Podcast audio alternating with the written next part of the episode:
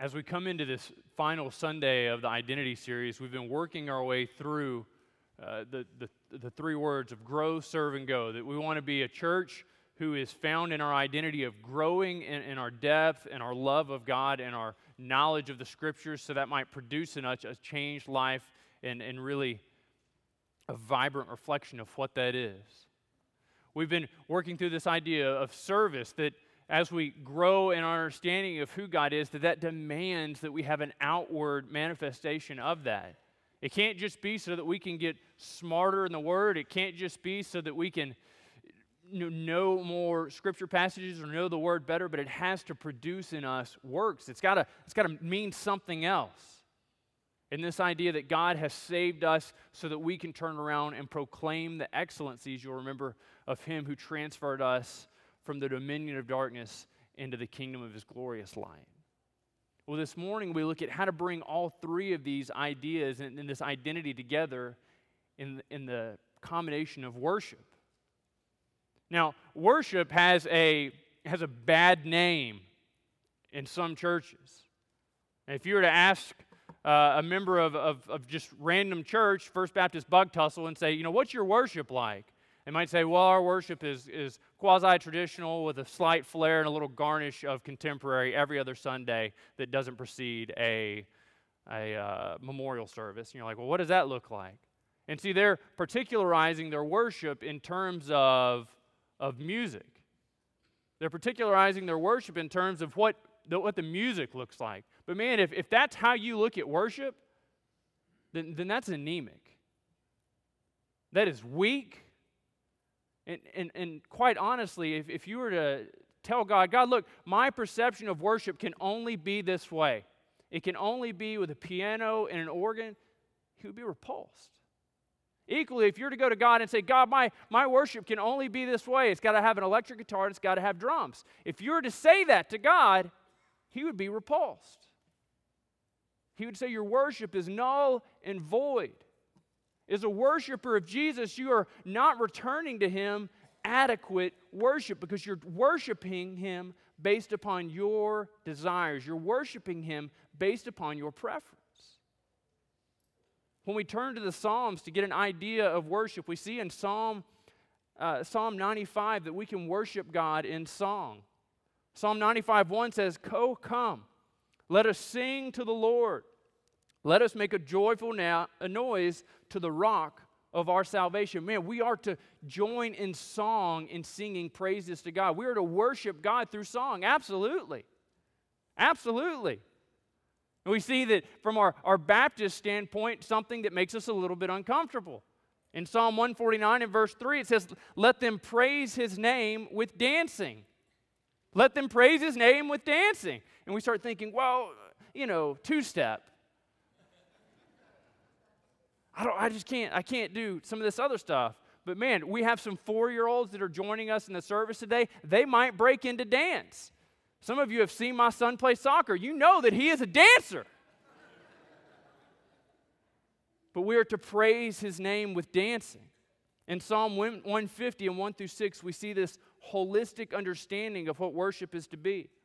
The psalmist writes, it says, Praise the Lord. Praise God in his sanctuary. Praise him in his mighty heavens. Praise him for his mighty deeds. Praise him according to his excellent greatness. Praise him with trumpet sound. Praise him with lute and harp. Praise him with tambourine and dance. Praise him with strings and pipe. Praise him with sounding cymbals. Praise him with loud crashing cymbals. Let everything that has breath praise the Lord. Man, amen. Everything is meant to be given in praise and worship of God. This isn't one reflection of it. This is a lifestyle. And everywhere we go and everything we do should praise and worship God. So the question becomes how do we as a body reflect worship and serve? How do we as a body reflect worship and grow? How do we as a body reflect worship in the going and telling of His excellent greatness? Well, that's what we hope to find out today. Let's turn to Psalm 1 as we look at this idea of how we can worship God through growing. Psalm 1 opens up the book of Psalms, and, and combined with Psalm 1 and 2, it gives us an overview of all the themes contained within the Psalter. We see that in Psalm 1, he opens up and he says, Blessed is the man who walks not in the counsel of the wicked, nor stands in the way of sinners, nor sits in the seat of scoffers. But his delight is in the law of the Lord, and on his law he meditates day and night. See, Psalm 1 opens up and it gives us this beautiful picture of what it is to grow as a worshiper of Jesus. This passage opens up, and, and the author of the psalm immediately says, Blessed is the man. Blessed is the man, blessed is the person who finds themselves not doing certain things and doing one distinct thing. We see ourselves within this psalm going through the rigors of life. We see ourselves surrounded by these same groups of people. These same groups of people the wicked, those who just live lives contrary to the work of God, contrary to the Word of God. And the passage tells us it says, Blessed is the man who doesn't walk in the counsel of the wicked. The psalmist is making this argument that, that when we find ourselves given to accepting the spiritual advice of the world, that it pulls us away from God. So we see an intensification in, in this first verse. He starts off, he says, Look, don't, don't walk in this way. And as you walk and you engage and you hear things that, that sound like good pieces of advice, don't, don't stop and listen to it. Don't stop and say, you know, that, man, that sounds like something so close to something I read in Scripture. And, and, it, and, it's more immediate in its results to me, and it's more impactful to me financially, and, and really, I just, I find it to be a lot more palatable. Just, just put it away. Don't buy into that. See, the text tells us that blessed is the man when he's walking along and he hears these things coming to him from the wicked, and he hears these things coming to him from the sinners, he doesn't buy into it. He doesn't, he doesn't, in the process of going through life, stop and say, you know what, that sounds great, that really resonates with me. And then find himself sitting and just pulling in all of these ideas from the world around him. You see, he's moved from the wicked all the way down to the scoffers, those who would look at Christianity, those who would look at God and find themselves in vocal opposition to God. Man, we live in this world. We carry a message of hope into this world. And there's a difficulty there because we are stained when we go out into our community. We're stained when we go out into our jobs and we are trying to live a, a Christian life. We're trying to live a, a life which reflects the Word of God as worshipers of God. And all of these things are being hurled at us, all these things are coming at us. But the Psalms just gives us a way through this. He said, Blessed is the man Blessed is the person who doesn't get distracted by these things, but instead his delight is in the law of the Lord, and on his law he meditates day and night. Man, the psalmist isn't saying, look, set your alarm early in the morning. You, what you need to do is wake up at 4:45, read your Bible for 30 minutes, 30 minutes on your face. Don't fall asleep. You got to pray and then 30 minutes in, in, writing in your prayer journal, oh God, help me with my encounters with Bob today. Oh God, help me with my encounters with Sue today. Oh God, help me eat my oatmeal to the glory of your kingdom today. That's not what he's saying. What he's saying is every facet of your life, this night and day, all the time. He's not particularizing it to the, when the sun rises and when the sun sets. He's saying all the time, meditate on his law. Meditate on the law of the Lord. Now, what does it mean to meditate? What does it mean to find ourselves in this? You see, the way the Psalms would have us read this and have us understand this, he's talking about in everything you do.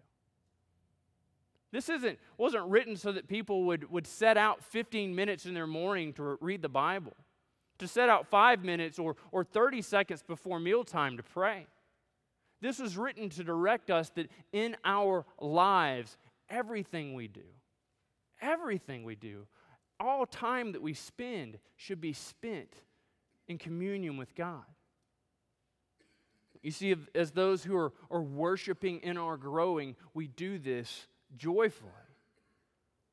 And the psalmist gives us a reflection of what this produces in us. He says, The person that does this is like a tree. I say, okay, trees are sturdy.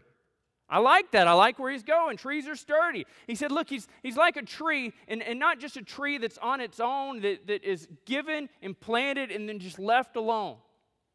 You see, from the, the culture that he would have written this, they had an understanding of, of trees not living too long and of dying. Imagine a tree planted in a desert. I mean, it, it's doing well, it comes along, somebody's out there dutifully watering it, but then all of a sudden they say, Look, it's who wants to go into the middle of the desert to water a tree? Man, I got better things to do. But this tree that he writes about, this tree isn't dependent upon somebody coming along with a leaky watering can and filling it up. This tree is planted beside streams of water. That in this dry and dusty land, we are planted beside streams of water, and we yield our fruit in our season, and our leaf does not wither. In all that he does, he prospers. Man, this isn't a, a word that if you give yourself to God, that He's going to make everything great in your life, but it's this understanding that in prospering, we are growing in holiness. This idea of, of prospering is growing closer to who God is, to who He would have you be. See, in giving yourself to meditation, and giving yourself over as a worshiper of God to the careful study of His Word, to the implementation of His Word in your life, to taking every thought captive for God. Man, He's growing you, He's stretching you, He's moving in you. And then we see this, this quick contrast. It says, Look, the wicked aren't this way. He describes them as this thing that is passing, this thing that the wind carries away. He says they're like chaff which, which the wind carries away. There's no staying power, there's no lasting fruit, there's no lasting legacy of life. Man, why would you give yourself to these things that you hear which are contrary to the Word of God? When it is our reflection on the Word of God, which is in fact truth, which is in fact life giving, that will sustain you, that will cause you to grow, it will cause you to produce fruit. In your marriage, It'll cause you to produce fruit in raising your children. It will cause you to produce fruit in your job. It will cause you to produce fruit in every facet of life.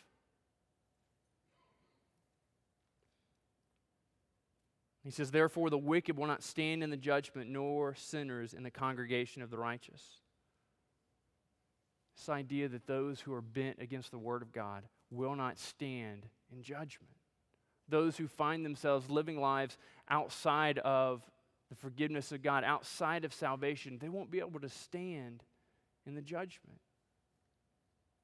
Nor will they find themselves feeling at home and comfortable in the congregation.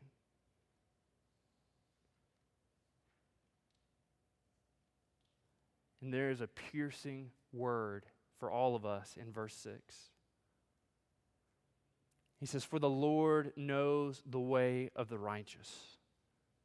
And as we've already been told, the way of the wicked will perish. And think about this piercing word for us as a body. That as we're seeking to grow in our understanding of who God would have us be, that, that if you do that out of a sense of guilt, that if you do that uh, out of some sense of, of family tradition, well, my family's gone to this church for generations. I don't really care for the way they do things, but I just, I'm a man or I'm a woman of habit, and I just can't break that. Man, if that's the reason, that's the reason you come here on Sundays, there's no reward in that. If that's the reason you read your Bible, there's no joy in that. See, God is seeking out true worshipers of Himself. And what the text tells us is He knows the righteous. That if you are redeemed by the blood of the Lamb, that God looks at you and He knows you. He knows you to a level of depth and intimacy that your closest friend could never begin to understand. He knows every intention of your heart. He sees straight through every pretense. And that is both terrifying and refreshing. Man, it's refreshing in that, that there's no need to have pretense before God because He sees you and He reckons you lovely because of Christ. He sees you and He reckons you holy because of the shed blood of Christ at work in your life. But it is truly terrifying. That every time we encounter somebody, that every time we, we open His Word and our hearts just aren't in it and, and we're doing it out of some sense of, of obligation, we're doing it out of some sense of, well, I don't really want to do this. Somebody's going to ask me. I got to be able to tell them that I did it. And God sees straight through that. He sees all the way to your heart, all the way to your soul. God's desire is that Ridgecrest would come together and we would be worshipers of Jesus who are growing in our love and knowledge of Him. His desire is that Ridgecrest would come together and that we would be true worshipers of God in our pursuit of Him. Let me pray for us that as we move into the section of service and going, that God would would convict us, that He would move in our hearts. Father, I pray that you would just give us a deep sense of what it means that you know us.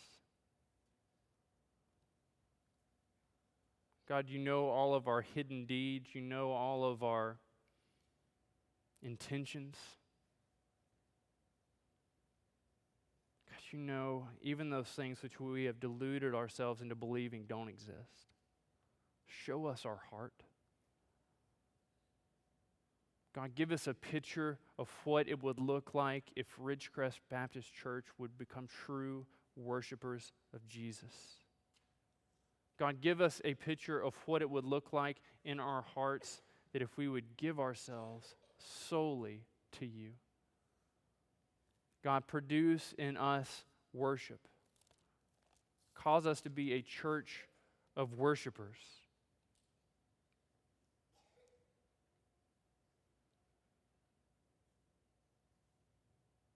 Reveal in us, God. Reveal to us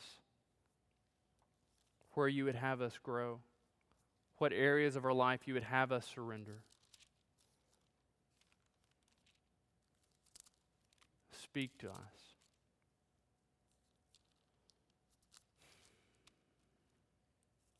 We pray these things in Christ's name.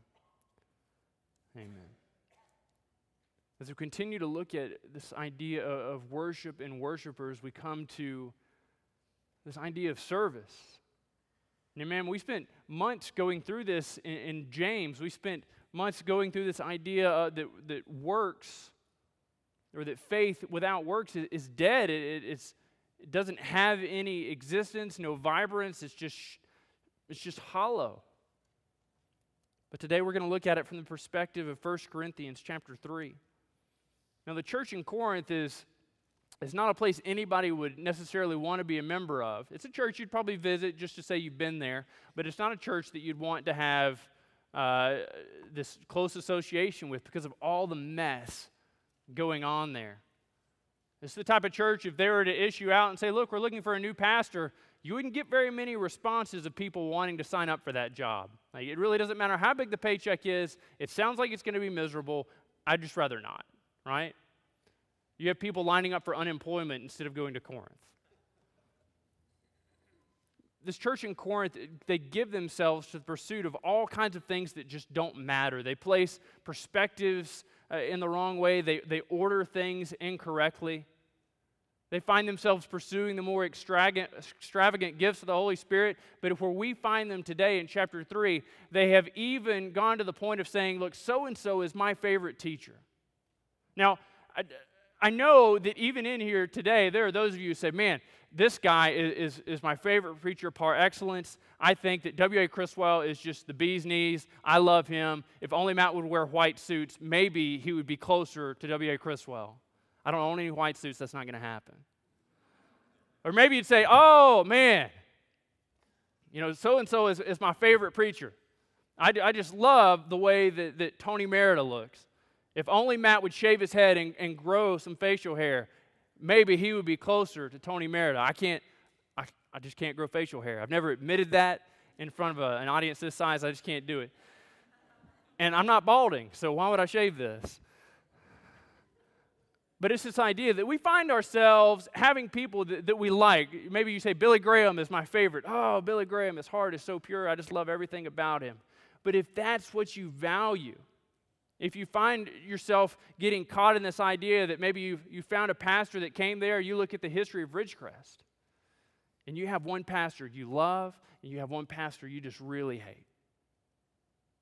And that's what you measure things. And so we find people that are in one camp or another. Paul steps into the middle of that and he says, Stop it. What do you think you're doing? Stop it. He said, Look, you can't play favorites with the gospel. Man, you absolutely can't play favorites with the gospel. And so he, he goes at them, and it's, it's very personal for him because people are choosing him and people are choosing Apollos. Now, Paul came in with a gospel full bore, just blew people away. Apollos came in, and he was an orator par excellence. Everything he said was like honey dripping from his mouth. It, just, it, it, was, it was beautiful the way that he spun the gospel to them. Paul comes in. He just he shows them how they have perverted the gospel in their pursuit and their valuation of one worker over another. He says, What then is Apollos? What is Paul? Servants through whom you believed. As the Lord assigned to each, I planted, Apollos watered, but God gave the growth. So neither he who plants nor he who waters is anything, but only God who gives the growth.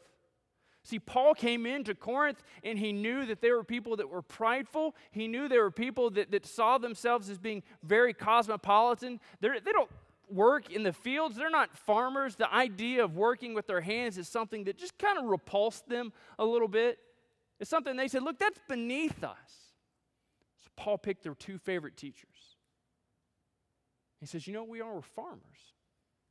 He says, Apollos is a farmer, and I'm a farmer. Man, I came out, and your field was in, in, in chaos. And all I did was I planted a seed. Planted a seed. You'll remember that Paul did some ministry in Corinth. And he said, All Apollos did is he came along a little bit later, and he added water to that seed. He says, Look, we're nothing. We're absolutely nothing. You know who's something? God said, I planted a seed, Apollos watered that seed, but this is what happened God gave the growth. So that neither the one who plants nor the one who waters is anything, but only the God who gives growth. Now, Paul's not working in and saying that, that he's absolutely valueless, that Apollos is absolutely valueless. But when he sets up this measuring scale, and he says, Look, you've got three workers. You've got Apollos, Paul, and God. It's like he stepped in their midst and said, Why don't you guys order and you tell me who's the most important in this? Why don't you guys order this and tell me who you think is the most important in this? I mean, we could do the same thing here. Some of you have been here for many years. You reflect back and you say, This pastor is the most important because this is the role he played at Ridgecrest. You look back at the history of this church and you say, And this pastor he's the one that really messed things up for us. You recognize that everybody serves a purpose. When Paul writes to them, he said, Look, I don't, I don't care who your favorite is. God is the one who gave the growth, God is the one who's at work. He who plants and he who waters are one, Paul tells us in verse 8 and each will receive his wages according to his labor. For we are God's fellow workers. You are God's field, God's building. Paul says, Look, we are all on the same team.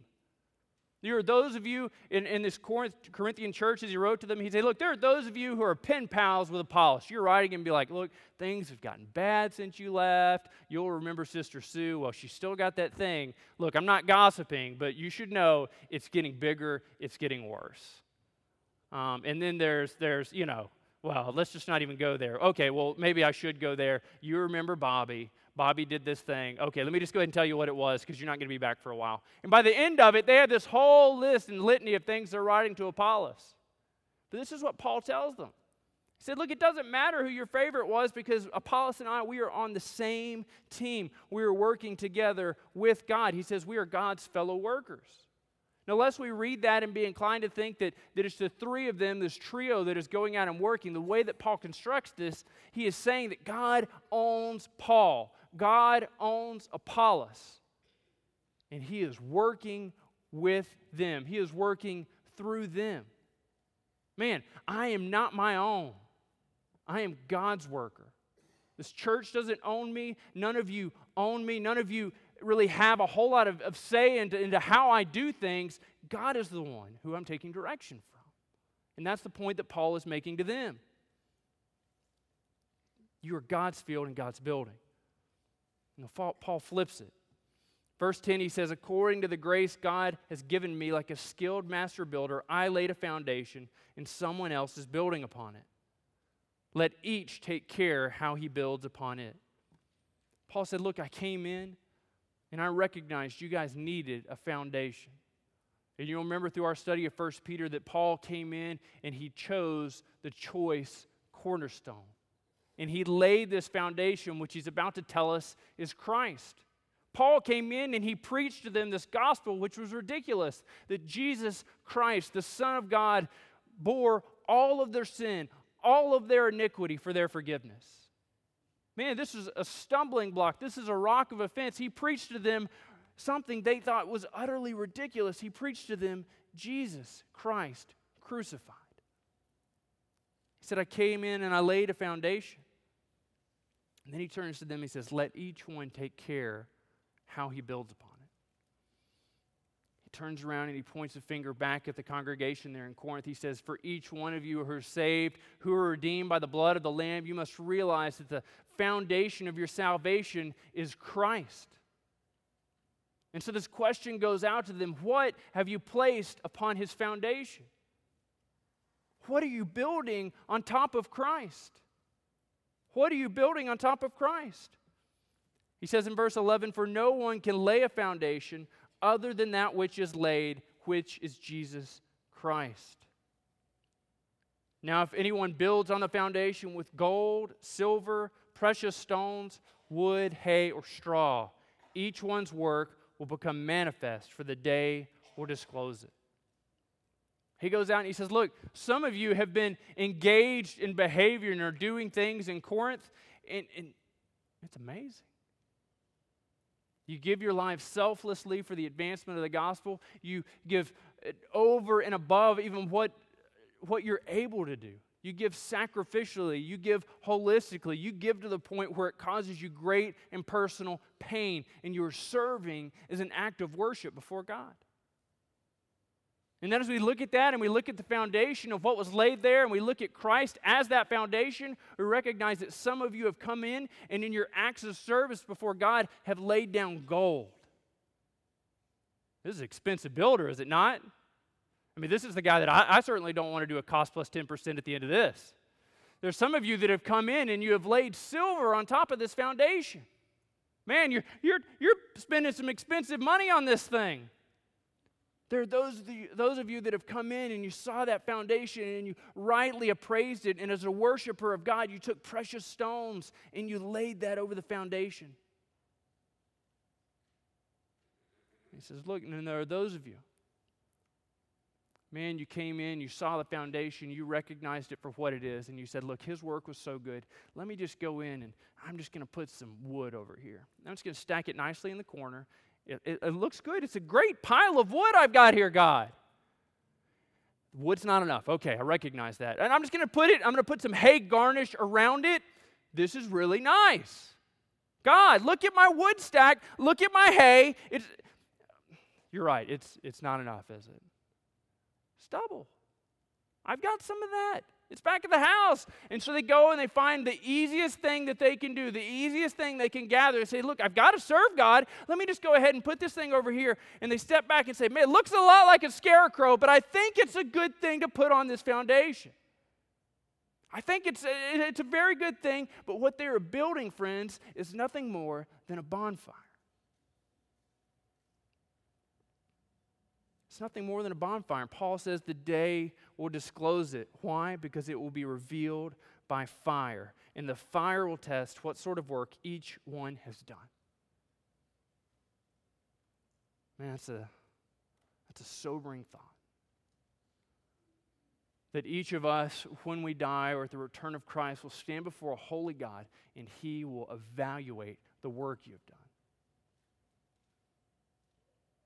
God's going to evaluate everything you've done. He's going to check everything you've done, He's going to inspect it. And the text tells us that if the work that anyone has built on the foundation survives, he'll receive a reward. But the one whose work is, is burned up, the one who has done nothing more than to construct a bonfire, he will be saved, but only through fire. God is purifying our works. And we look at that and we ask the question what does that look like in my life? What does that look like in the life of our body? See, if we're going to give ourselves to pursuing worship as a body, if everything we do is going to be met out in worship and described by worship, then as worshipers of Jesus, when we serve Him, we can do nothing but to lay gold and silver and precious stones. See, some of us have, have bought into this lie that everything we do, that in giving uh, a lot of money, that in, in, in serving all of the time, that that's what God would have us do. That as long as I serve a lot, give a lot, and am very prominent, that God would recognize that as gold, silver, precious stones. See, but as worshipers of Jesus, and this is the difficult as worshipers of Jesus, he doesn't just look at the cost, He looks at your heart. You'll remember that God knows the righteous. And what is your heart motivation in service? What is your heart motivation in giving? What is your heart motivation? That is you, as a worshiper of Jesus, serve. You can be like the widow who drops in two completely valueless, worthless coins. And in that act of sacrifice, she was building with gold. Or you can be like the rich who backed up trucks full of money and poured it into the temple. That in their extravagant display of wealth and giving, they did nothing but add stubble to the bonfire. Friends, God is calling us to serve Him, but He is calling us to serve Him as worshipers. Let's enter into the time of responsive reading as we begin to move into the last segment. In Psalm 98, the words will appear on the screen for you to read together. Let me start us. It says, Oh, sing to the Lord a new song, for he has done marvelous things. His right hand and his holy arm have worked salvation for him. The Lord has made.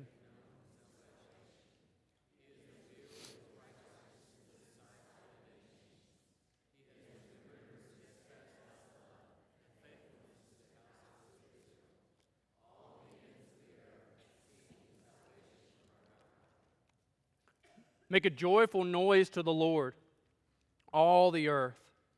Break forth into joyous song and sing praises. Sing praise to the Lord with the lyre, with the lyre and the sound of melody. With trumpets.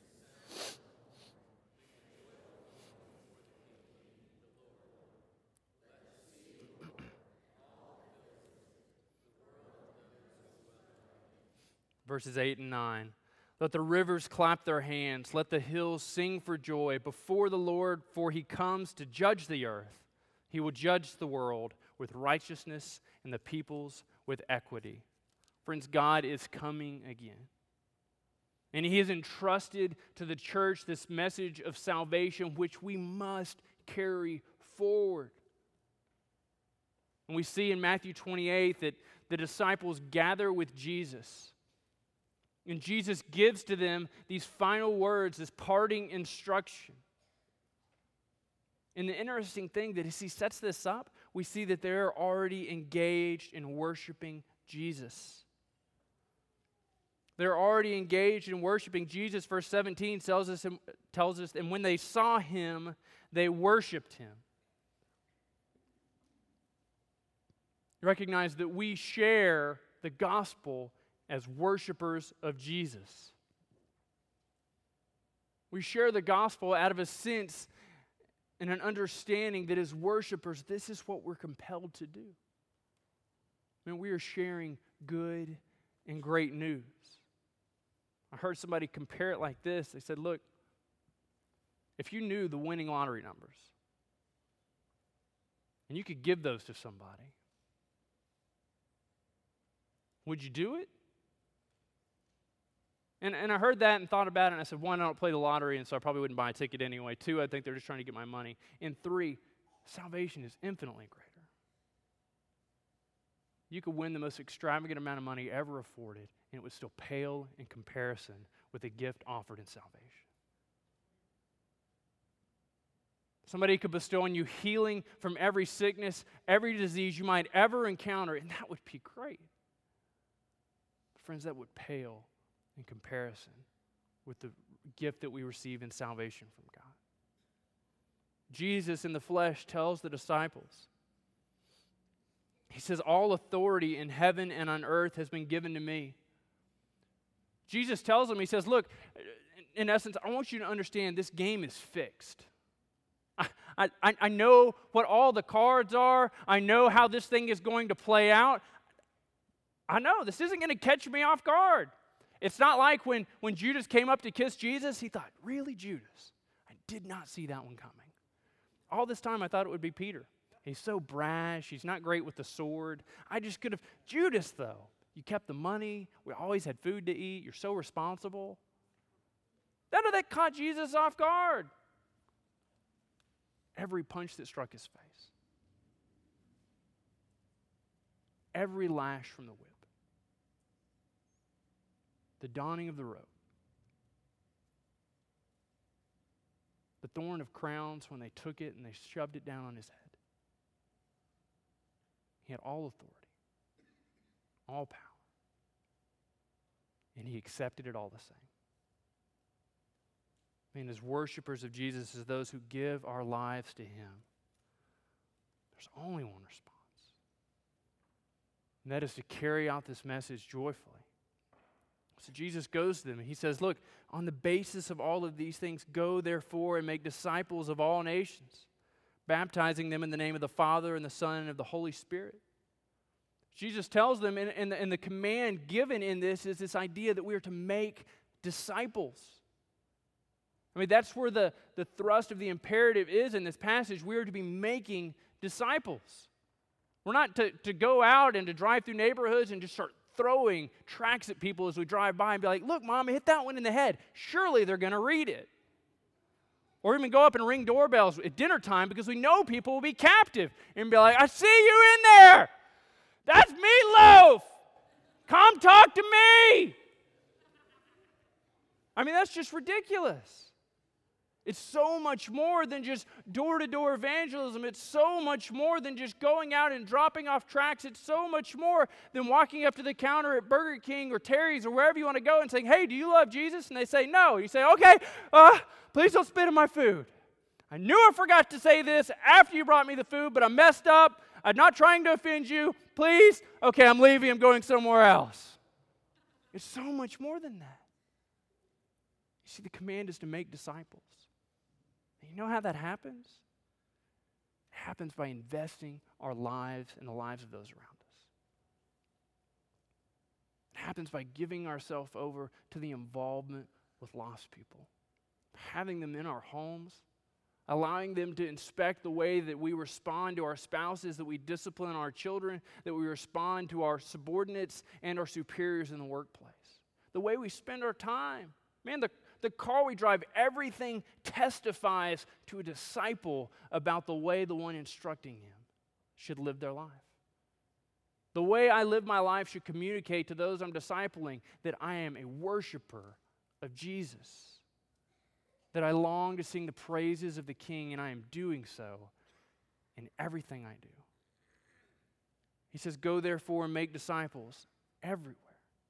Man, we make disciples here in our jobs, we make disciples to the farthest reaches of the world. This isn't just a call to bold missions. This isn't just a call to go to the farthest reaches of the world, but it's a call to go to the farthest reaches of Hunt County. It's a call to go to the furthest reaches of Greenville High School. Man, it's a call to go to the furthest reaches of Greenville Christian School, of every elementary, of every middle school, of every daycare center. You think there are people there who don't know Jesus? Man, absolutely.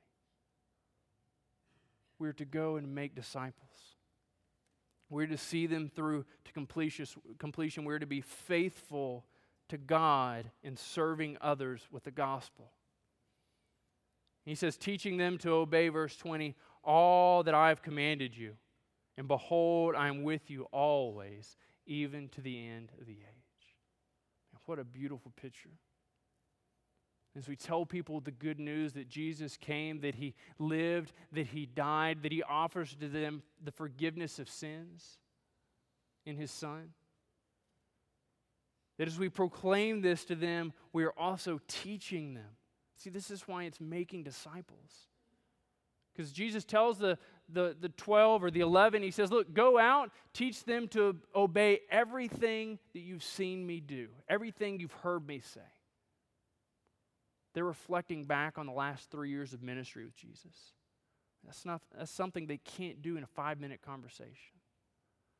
They can't, in a five minute conversation, put together all the things that Jesus has told them and, and just regurgitate it on somebody and just leave. See, Jesus is calling us to invest Jesus is calling us to give our lives over. Jesus is calling us as worshipers, us as a body, to be the church that would communicate this life saving message. So the question goes out Do you see yourself as a worshiper of Jesus? Or do you see yourself as somebody who just conveniently compartmentalizes Christianity? See, because being a worshiper of Jesus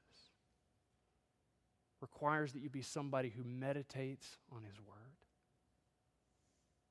Being a worshiper of Jesus requires that you have this understanding and you move forward with the understanding that there is coming a day where he will test your works. We serve as worshipers and we grow as worshipers. And we have this understanding that there will come a day where we will give a, response to those we refuse to share with. Do you long to be a worshiper of Jesus and growing? Do you long to be a worshiper of Jesus and serving? And do you long to be a worshiper of Jesus and going? Let me pray for us.